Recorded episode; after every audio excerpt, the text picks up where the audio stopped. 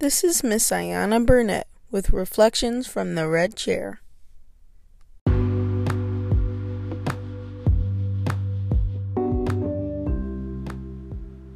Greetings, greetings, greetings. I'm back.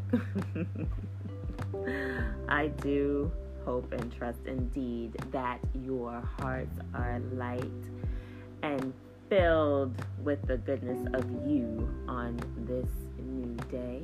And if by chance it's not, that is okay because help is on the way.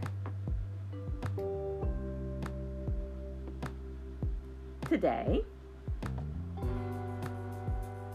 I'm remembering a moment I shared with one of the most beautiful beings that I know on the planet and we were having a conversation. And during the conversation, it had come up that, you know, this beloved made this real, like, harsh comment about themselves, right? Basically, could be said that they were displaying some self criticism. And I literally said that, like, oh my gosh, like, that was really a judgmental remark that you just made about yourself, right? And I was like, wow, it seems like you probably are really hard on yourself a lot of the time. And the beloved looked at me and was like, yeah, you're absolutely right. I am. And I'm like, oh gosh, so when are you going to stop that?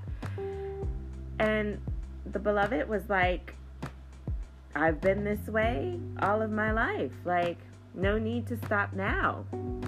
Like, oh my gosh, as soon as these words came out of this beautiful being's mouth, like I think my whole entire body just cringed. Why?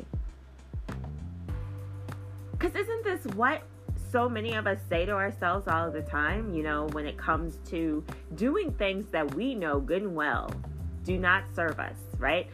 Perhaps we even know that they are quite unloving, but because we have done them all of our lives, right?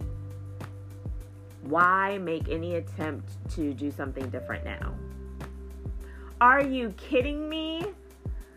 Oh, yes, you can indeed teach a dog new tricks, and sometimes it's necessary and very urgent what might be some things that would make it necessary and urgent? I can just give you one. How about that? And it kind of just covers across the board. Your dissatisfaction.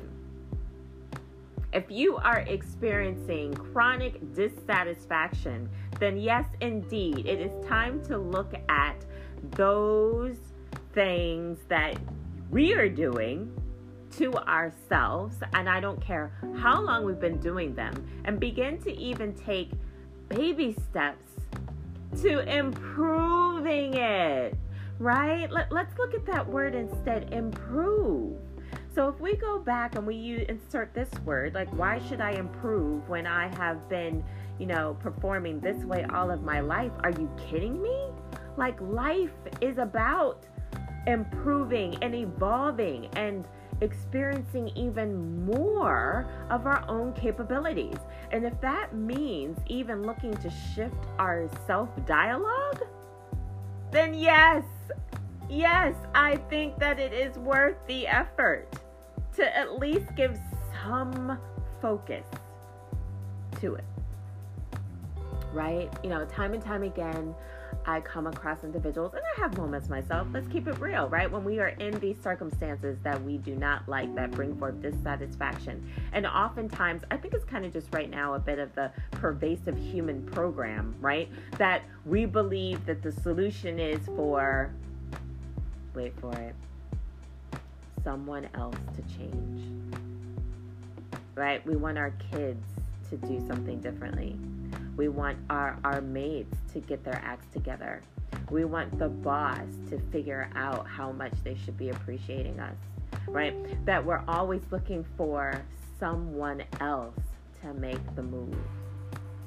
Where I will tell you, one of the most powerful and simplest things and yet kind of hardest is because we're usually stubborn things or moves for us to be able to make to get almost an immediate result is to begin to find ways to give what we want to ourselves, to give more ease to ourselves, to give more peace to ourselves, to give more appreciation to ourselves, to give more compassion to ourselves. To even believe in our ability, yes, to improve, to have more self belief in our ability to do even a little bit better. Now, yes, that, you know, I'm not saying that to be hard on ourselves and saying that we have to change, right? Because that doesn't make it easy. That just puts pressure on ourselves and believing that we're wrong. I'm saying no, to be able to look and to see, like in that conversation, that, oh, wow, you know what? Perhaps I am a little bit harsh on myself and I can be a little bit more accepting, even in my thoughts. And that's really not too impossible of a gesture to change. Now, you're going to have the thought, but now it means maybe afterwards adding on something more appreciative. I've been listening to a audiobook by Louise Hay. God bless her beautiful soul. And she talks an awful lot about self-love, but I love that she goes into a more simplistic yet in-depth definition of what that means, right? And one of the things that she says is that we really should make a commitment to stop all self criticism and instead to be more gentle with ourselves and understanding that we're always doing the best that we can at that particular moment. And yet, that's not an excuse when we become consciously aware that there could also be opportunity for us to kind of up level. So that's what I want to leave you with today. You know, to, to be aware of, of these moments when we may actually be unloving toward ourselves. And regardless of how long that you have been doing this pattern, to just know that if you realize that you are experiencing dissatisfaction or a lot of stress consistently, that probably one of the easiest steps that you can take is to begin to offer yourself more self compassion now.